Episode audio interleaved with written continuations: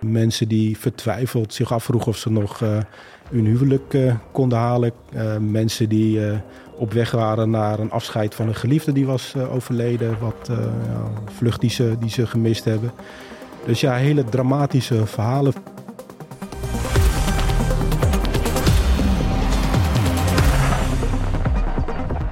Hoe zorg je dat twee vliegtuigen niet op elkaar botsen? Wat gebeurt er bij een medemelding? En waarom moet een vliegtuig soms verplicht een doorstart maken? En wie zijn de mensen die al het complexe luchtverkeer managen? Kortom, wat gebeurt er in de verkeerstoren en achter de radar? Ik ben Ewart Genemans en in deze podcast ga ik in gesprek met de medewerkers van Luchtverkeersleiding Nederland en krijg ik een exclusief kijkje achter de schermen. Leuk dat je er bent, eh, Bo. Ja, vind ik ook. Hartstikke leuk. We gaan het met jou hebben over een eh, bijzondere gebeurtenis in jouw tijd bij Luchtverkeersleiding Nederland. Ja. Maar voordat we dat gaan doen, eerst wat feiten en cijfers. In het hart van de Nederlandse luchtverkeersleiding schuilt een wereld die verder reikt dan de torens die we zien. Een uitgebreid netwerk van experts houdt de systemen vlekkeloos draaiende. Terwijl de luchtverkeersleiders in de torens en op de radarzaal onvermoeid waken over elke beweging in de lucht, werken toegewijde technici op de achtergrond gestaag door. Onder hen bevindt zich Bo. En samen met zijn team van meer dan 100 collega's zorgt hij ervoor dat elke storing, zonder dat jij dit als passagier doorhebt, wordt opgelost. Hoe ben jij terechtgekomen bij Luchtverkeersleiding uh, Nederland? Nou, ik ben hier uh, begonnen toen ik 21 jaar was. Uh, ik had toen net MBO elektronica afgerond. ik had een baantje ergens. En ehm, ja, op een gegeven moment mijn broertje die, die had een krantenwijk en die hield wel eens een krant over. En ik lees en las toen, lees ook nog steeds graag de krant. En ik kreeg, dat was het NRC volgens mij, en ik sla hem zo open. En ik sla hem open op een, een pagina grote advertentie van luchtverkeersbeveiliging. Zo heet de luchtverkeersleiding toen. Een hele grote afbeelding van de toren. En ik was toen op zoek naar een andere baan. Ik ik ga schrijven. En die toren had altijd wel iets van een aantrekkings, aantrekkingskracht uh, op mij. Want wanneer zag je die toren voor het eerst? Nou, dat is eigenlijk toen ik uh, uh, in het kader van gezinshereniging vanuit Marokko deze kant uh, opkwam. Ik ben... Want je bent geboren in Marokko? Ja, nou, ik, ik ben inderdaad geboren in Marokko, in een klein dorpje in Noord-Marokko. En ik weet nog heel goed, ik was een hummeltje van vijf, vijf en een half, dat we op Schiphol landden. De hele reis van het dorp naar de luchthaven in Marokko was al een belevenis. Hè? Dat had je als kind, je kende alleen het dorp en je had nog nooit een grote stad gezien. laat staan een luchthaven. En dan land je hier en dan stap je uit en ik weet nog dat het met een, op een trap was, dus niet met, met zo'n slurf. En uh, staan beneden en ik zie die oude toren, wat nu de uh, contingency tower is. En uh, nou, ik kan mezelf niet herinneren, maar mijn vader vertelde me later dat ik daar echt een minuut naar heb staan kijken van wat is dat? Nou, dat, dat is een herinnering wat ik heb. En nou, elke keer als ik op Schiphol was voor vakantie of mensen ophalen, ja, dat, dat, dat, die, die toren trok altijd mijn aandacht. Dus onderbewust had ik daar iets mee. Dus ik heb geschreven zonder enige verwachting. Dat is ook mooi in het leven als je iets doet zonder een bepaalde verwachting. Dan heb je de grootste kans van, van slagen. Dus ik had geschreven, uitgenodigd voor een gesprek. En en een dag later, na dat gesprek, kreeg ik een telefoontje dat ik, uh, dat ik de gelukkige was. Ja, wat doe je nu precies bij Luchtverkeersleiding Nederland? Ik ben nu manager van, uh, ja, het is een mondvol de afdeling Maintenance, Monitoring en Control. Uh, in die woorden zitten eigenlijk alles wat, wat onze afdeling doet. Het is een afdeling van rondom de 100 mannen en vrouwen. En hoe ziet jouw gemiddelde werkdag eruit bij Luchtverkeersleiding Nederland? Nou, mijn gemiddelde werkdag bij luchtverkeersleiding wordt veelal door mijn eh, agenda bepaald. Uh, ik heb altijd wel, als ik hier naartoe rijd, uh, altijd wel een beeld van welke verrassing heeft de dag vandaag in petto. dus ja, een gemiddelde dag bestaat uit bilaterale met mijn mensen, overleggen met projecten, over uh, systemen uh, die we uh, aan het installeren zijn. Ik heb verschillende management team meetings. Maar daartussendoor, het, het, het, is allemaal mensenwerk hier, lopen mensen tegen problemen aan, ontstaan er escalaties vanuit projecten of vanuit afdelingen die op mijn bordje terechtkomen. Dus, dus veel wordt bepaald door mijn agenda, maar daartussendoor en dat, dat, dat vind ik het gave van mijn functie. Als ik hier naartoe rijd, heb ik wel een beeld hoe zo'n dag eruit ziet, maar niet in detail. Klinkt heel dynamisch. Ja, heerlijk. Ja, heel dynamisch. Hoe moeten we de techniek bij Luchtverkeersleiding Nederland voor ons zien? Uh, nou, enerzijds qua techniek uh, heb je natuurlijk de operationele zaal wat je gezien hebt. heb je uh, nou, consoles, zo dan noemen, schermen waar de verkeersleiders naar kijken en communicatiesystemen. In het gebouw hebben we ook een grote datacenter waar de, de, de server, server staan, de hoofdsystemen. dus dat is qua techniek. en door het land heen hebben we ook allerlei objecten waar zenders, ontvangers, navigatiebakens staan. Dus het is niet alleen dit gebouw waar we techniek hebben staan, maar echt verspreid over het hele land. En qua, qua organisatie heb ik binnen mijn afdeling een eerste lijnsteam. Uh, wat 24-7, 365 dagen met z'n tweeën aanwezig is bij de verkeersleiders op zaal. Die kun je vergelijken met de huisartsen. Dus die vangen de eerste klachten op. En daarachter hebben we een tweede lijn. En dat zijn dan de specialisten. En die zijn weer gespecialiseerd in verschillende domeinen, netwerken, uh, voice communicatie, uh, radarsystemen, navigatiesystemen. Dat zijn een beetje de hoofdmoten. En is er dan nog een derde lijn? Ja, er is ook nog een derde lijn. Heel goed, heel goed van je, Ewout. Uh, dat zijn mijn collega-managers, afdelingen. Dat zijn de ontwikkelafdelingen waar de, de, de, specialisten zitten... die vaak echt een focus hebben op één specifiek systeem of een aantal systemen. Ik heb hier binnen mogen kijken op de zaal. Het zijn enorm veel schermen, enorm veel computers techniek is eigenlijk waar alles hier op draait. Hè? Ja, ja, klopt. Ik, uh, nou, leuk dat je dat zegt. Ik, ik heb ooit een keer een rondleiding hier gegeven uh, aan collega verkeersleiders, een externe. Een onderdeel van die rondleiding is een rondleiding door onze datacenter. Wat een datacenter, hoe moet ik me dat voorstellen? Hoe ziet dat eruit? Ja, je hebt dat waarschijnlijk wel eens in het nieuws geweest. Hè? Van die Google datacenters, Microsoft datacenters. Het is gewoon een enorm grote zaal waar allerlei systemen staan die we gebruiken voor uh, voor enerzijds uh, communiceren met de, uh, met, met de piloten. Maar, maar, zijn dat dan kasten? Of, of hoe moet ja, ik me het zijn van, veelal kasten, noemen we 19 inch rekken, heel technisch gezien. 19 inch is de, is de maat van de kasten. En daar zitten dan systemen, servers, client, netwerkapparatuur in. Dat datacenter, daar mag natuurlijk helemaal niks misgaan. Nou, dat klopt. Dat is, uh, dat is het hart van, uh, van, uh, van onze business. nou, daar hebben we allerlei voorzieningen voor. Het, het zit in een beveiligde ruimte. Je komt daar niet zomaar in. als je het hebt over spanningsvoorzieningen, als, als de stroom in heel Nederland uitvalt, dan kunnen wij hier nou, tot in de lengte der dagen gewoon standalone draaien. klimaatbeheersing is hier ook tip-top geregeld, dus er is altijd koeling. Dus we hebben heel veel voorzorgen uh, in place om te zorgen dat het datacenter, maar eigenlijk dit hele gebouw, uh, ja, bij de meest grote calamiteiten gewoon door kan blijven draaien. Maar even om te schetsen hoe belangrijk die techniek is. Stel nou in een soort rampscenario dat, dat alles uit zou vallen. Wat zou er dan gebeuren? Dan, dan gaat het luchtruim dicht.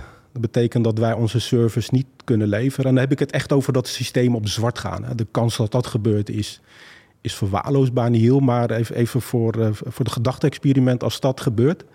Uh, ja, dan hebben we hier uh, noodsystemen waarbij een verkeersleider eigenlijk de, de, de, het luchtruim schoon kan vegen. En die zorgt ervoor dat alles wat vliegt gaat landen en dat er niks meer de lucht ingaat. We gaan het zo over die grote gebeurtenis hebben. Een grote code oranje, zo kan ik het misschien wel noemen. Maar even terug, voordat je hier kwam werken, wat was je verwachting?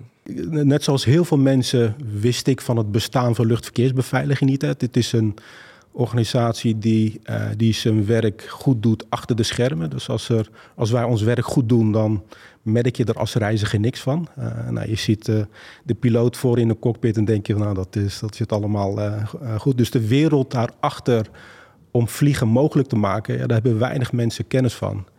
Uh, dat is ook iets wat we nu ook proberen uit te dragen als organisatie via social media en andere kanalen. Uh, maar in principe zat ik er toen ook zo in. Ja, ik wist dat die toren bestond en ik zag een gave advertentie in de krant. Maar wat ze precies deden en wat het belang is van die organisatie, dat heb ik pas geleerd toen ik hier in dienst kwam. En toen je in dienst kwam, wat leerde je dan? Ik, ik leerde heel veel over techniek. Uh, ik kreeg ook alle mogelijkheden binnen dit bedrijf, binnen luchtverkeersleiding, om jezelf te ontwikkelen. Dat is ook een heel mooi aspect van het bedrijf. Dus als je iets wilt, uh, er zijn de mogelijkheden bijna ongelimiteerd uh, om jezelf te ontwikkelen. Er wordt heel veel in geïnvesteerd. Dat heb ik ook gemerkt vanaf het moment dat ik hier in, in dienst kwam.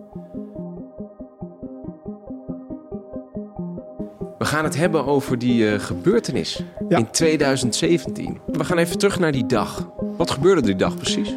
En op die dag stond er een change of een update van een systeem gepland die helaas niet goed verlopen is, waardoor dat systeem verstoord raakte. Die dag hadden we s ochtends een managementconferentie. dat was in die vergaderzalen hier verderop. alle managers bij elkaar om, om met elkaar te overleggen allerlei zaken. En halverwege die, die, die meeting kreeg ik een telefoontje. Uh, nou goed, ik, ik, ik, ik, weet inmiddels als ik een telefoontje krijg en het is serieus hoe iemand klinkt. Dus hoe klonk iemand dan? Nou, heel, heel to the point. Niet gespannen, maar wel een soort, soort serieusheid in zijn stemmen. Van, uh, dit, je wordt wel eens in die films, this is not a test, this is not a drill. Nou, dat gevoel kreeg ik, dus ik was gelijk, gelijk gefocust op wat hij te melden had. Nou, hij meldde dat, dat er problemen waren met, met ons triple-E-systeem. Het systeem uh, waar de verkeersleider zijn, zijn radenplaatje geeft, dus waar hij naar kijkt en waar hij waar die zijn verkeer mee leidt. En wat, wat voor problemen dan? Nou, daar kwam ik later pas achter. Dus ik, ik hoor dat initiële verhaal aan. En ik, ik, omdat ik in het gebouw was, zei ik van nou, ik kom er direct aan toe. Dus het is een kleine wandeling naar de tweede verdieping. En op dat moment kom ik die zaal, om, uh, zaal op. Maar moet ik me voorstellen dat de luchtverkeersleiders... die waren naar die schermen aan het kijken... en die, die konden hun werk niet goed doen op dat moment? Ja, dat systeem dat raakte verstoord. En, en, het eerste wat ze dan doen is omschakelen naar een backup systeem. Dat is gewoon standaard werkwijze. Uh, dus als het main systeem problemen uh, vertoont... dan schakelen ze om naar een backup systeem. Ze hebben een aantal backup systemen waar ze dan om kunnen schakelen. Nou ja, dat, dat is wat ik zag, hè, die, die overgang van het main systeem naar het backup uh, systeem. En tegelijkertijd werd er een code oranje afgekondigd. Een code oranje? Code oranje, ja. Nou, zoals we nu hier bij elkaar zitten, draait alles uh, vlekkeloos. Dan hebben we code groen. Hè, dan groen, alles oké, dat begrijp je wel. Dan hebben we nog een tussenvorm, een code geel. Uh, en dat is voor situaties die nog niet direct effect hebben op, uh, op, uh, op de verkeersafhandeling. Als er nu een code geel zou zijn, zouden ze je dan bellen? Ja, dan krijg ik een belletje en dan, uh, ja, hoe belangrijk ik je ook vind, hey, maar dan ga ik er vandoor. ja, dus dan, dan moet ik acte de présence geven. ze roepen een aantal mensen op die een rol hebben in die crisisorganisatie. Het eerste wat we dus doen is, is backup systemen bijschakelen. En de verkeersleiders gaan over het algemeen dan ook restricties instellen. Dus dat we minder vliegtuigen laten starten, minder vliegtuigen accepteren in onze luchtruim. Maar op die dag was er een code oranje. Code oranje, dat was vrij snel duidelijk. Dus dat, dat het echt uh, dat het, uh, dat het een grote verstoring was. Uh, dus is direct ook code oranje afgekondigd. Wat er vervolgens ook gebeurd is, is dat de hele organisatie, in ieder geval het management, wordt geïnformeerd middels een sms. dan weet iedereen qua situational awareness van er is een bijzondere situatie gaande. Ehm, nou, er wordt ook een crisisteam geformeerd op dat moment. Uh, die komt ook vrij snel bij elkaar. En wie zit er in dat team? Uh, leden van operations, dus de supervisors, uh, unit managers, defensie zitten bij, onze defensiecollega's. En de afdelingen van de techniek die dat specifieke systeem beheren. Dat team werd geformeerd? Ja. En toen? Ja, wat, wat als eerste dan doen is, is proberen een beeld te schetsen van uh, wat er aan de hand is. Dus uh, we stoppen heel veel energie in beeldvorming, zoals we dat dan noemen. Iedereen krijgt uh, een beurt om zijn beeld te delen met, met de rest. En dat kan feitelijk kloppen of, of dat het aannames zijn. Dat proberen we ook te scheiden. Wat zijn de feiten en wat zijn de aannames? En wat was er aan de hand op dat moment? Nou, op dat moment uh, uh, vertoonde ons triple-E-systeem gedrag uh, wat ervoor zorgde dat luchtverkeersleiders hun positie niet goed konden gebruiken. Ze konden bepaalde configuraties niet uitvoeren. En de oorzaak daarvan is, bleek achteraf, is dat dat systeem, dat is een, een, een, groot complex systeem met heel veel werkplekken, heel veel, een aantal servers. En in dat systeem uh, is er eigenlijk één de baas, de kapitein noem ik het maar. Een kapitein op een schip. Die bepaalt uh, welke configuraties er doorgevoerd worden. Als een verkeersleider een andere configuratie op zijn werkpijl wil hebben, dan drukt hij op een knop in. Maar achter die knop zit heel veel software die, uh, die dat regelt. En de kapitein of de baas die zorgt dat die configuraties worden uitgevoerd. ja, die vertoonde op dat moment kuren. er was op dat moment niet echt een kapitein op dat schip. En wat gebeurt er dan? Ja, dan worden die configuraties dus niet doorgevoerd. Uh, dus dan uh, wil een verkeersleider bijvoorbeeld een andere functie aannemen voor zijn, uh, voor, voor, voor zijn rol. En dat werkte toen niet. En dan is het aan jou en jouw team om er zo snel mogelijk achter te komen. Ja. Wat is er mis en hoe los ja. ik dit op? Ja, daar gebruiken we dus, dus die, dat crisisteam voor. Het is niet zo dat wij lukraak uh, maar dingen gaan proberen. Dat, zo doen wij dat niet hier. Het is allemaal gestructureerd en volgens een bepaalde procedure. Dus in dat crisisoverleg trekken we een plande campagne op basis van het beeld wat we geformeerd hebben. Uh, daarover, de, daaroverheen vormen we ook nog een oordeel van wat is er nou precies aan de hand. En op basis van die oordeelsvorming zetten we een aantal besluiten uit. Uh, nou, het eerste besluit wat we toen namen, en daar was iedereen het vrijwel over eens, is dat we een warme start van het systeem uh, Een warme start? Ja, een systeem, ja, je kunt het vergelijken met je Windows-computer. Je kunt uitloggen en inloggen. Dat noemen we een beetje een, warme start, kun je het een beetje vergelijken. Maar je kunt ook helemaal uitzetten en weer aan. Dat is een koude start. Uh, nou, een voordeel van zo'n warme start is, is dat je vrij snel up en running bent. Dus dan denk ik, nou, binnen een half uur is het systeem weer uh, up en running. En met een koude start duurt het wat langer, is een uur. Uh, dus onze focus was om zo snel mogelijk dat systeem weer up en running te krijgen om, om de overlast tot een minimum te beperken. Dus we kozen eerst voor de warme start. Wat gebeurde er op dat moment op Schiphol? Nou, dat, daar kwam ik dus later achter toen ik, toen ik naar huis reed en in mijn auto de radio aandeed. Uh, Radio 1-journaal. En dan hoorde ik wat er allemaal op die luchthaven gebeurde. Uh, mensen die vertwijfeld zich afvroegen of ze nog uh, hun huwelijk konden halen. mensen die op weg waren naar een afscheid van een geliefde die was overleden. Wat ja, vlucht die ze, die ze gemist hebben. Dus ja, hele dramatische verhalen, veldbedden die, die werden uitgezet... zodat mensen op de luchthaven konden, konden blijven slapen... waarvan de vluchten ja, gecanceld waren... Dus dat, dat kwam ook best wel aan. En later ook s'avonds op het 8 uur journaal zie je, op de radio hoor je het. Er is nog een beetje een afstand. Maar als je het allemaal op televisie zit, dan komt het ook nog eens uh, dubbel en dwars aan. Eh. Want wat deed dat met je? Ja, ik realiseerde me ook wat het belang is van wat we hier doen. Uh, dus als hier iets fout gaat, hoe ja, bijna maatschappelijk ontwrichtend dat kan zijn. Want hoe hebben jullie de storing uiteindelijk opgelost? door een koude start.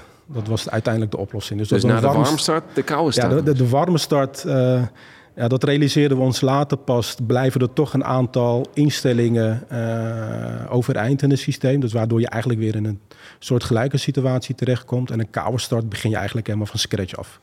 En op het moment dat er zo'n koude start gedaan wordt, betekent dat dat er geen vliegtuigen meer opstijgen, geen vliegtuigen meer landen, dat alles stil ligt. Ja, nou, dat noemen we dan hier uh, rate 0. Dus dan uh, vliegt er eigenlijk de start niks en de, de land zo weinig mogelijk. Behalve dan de vliegtuigen die al onderweg zijn. Ja, dat, dat is heel ingrijpend.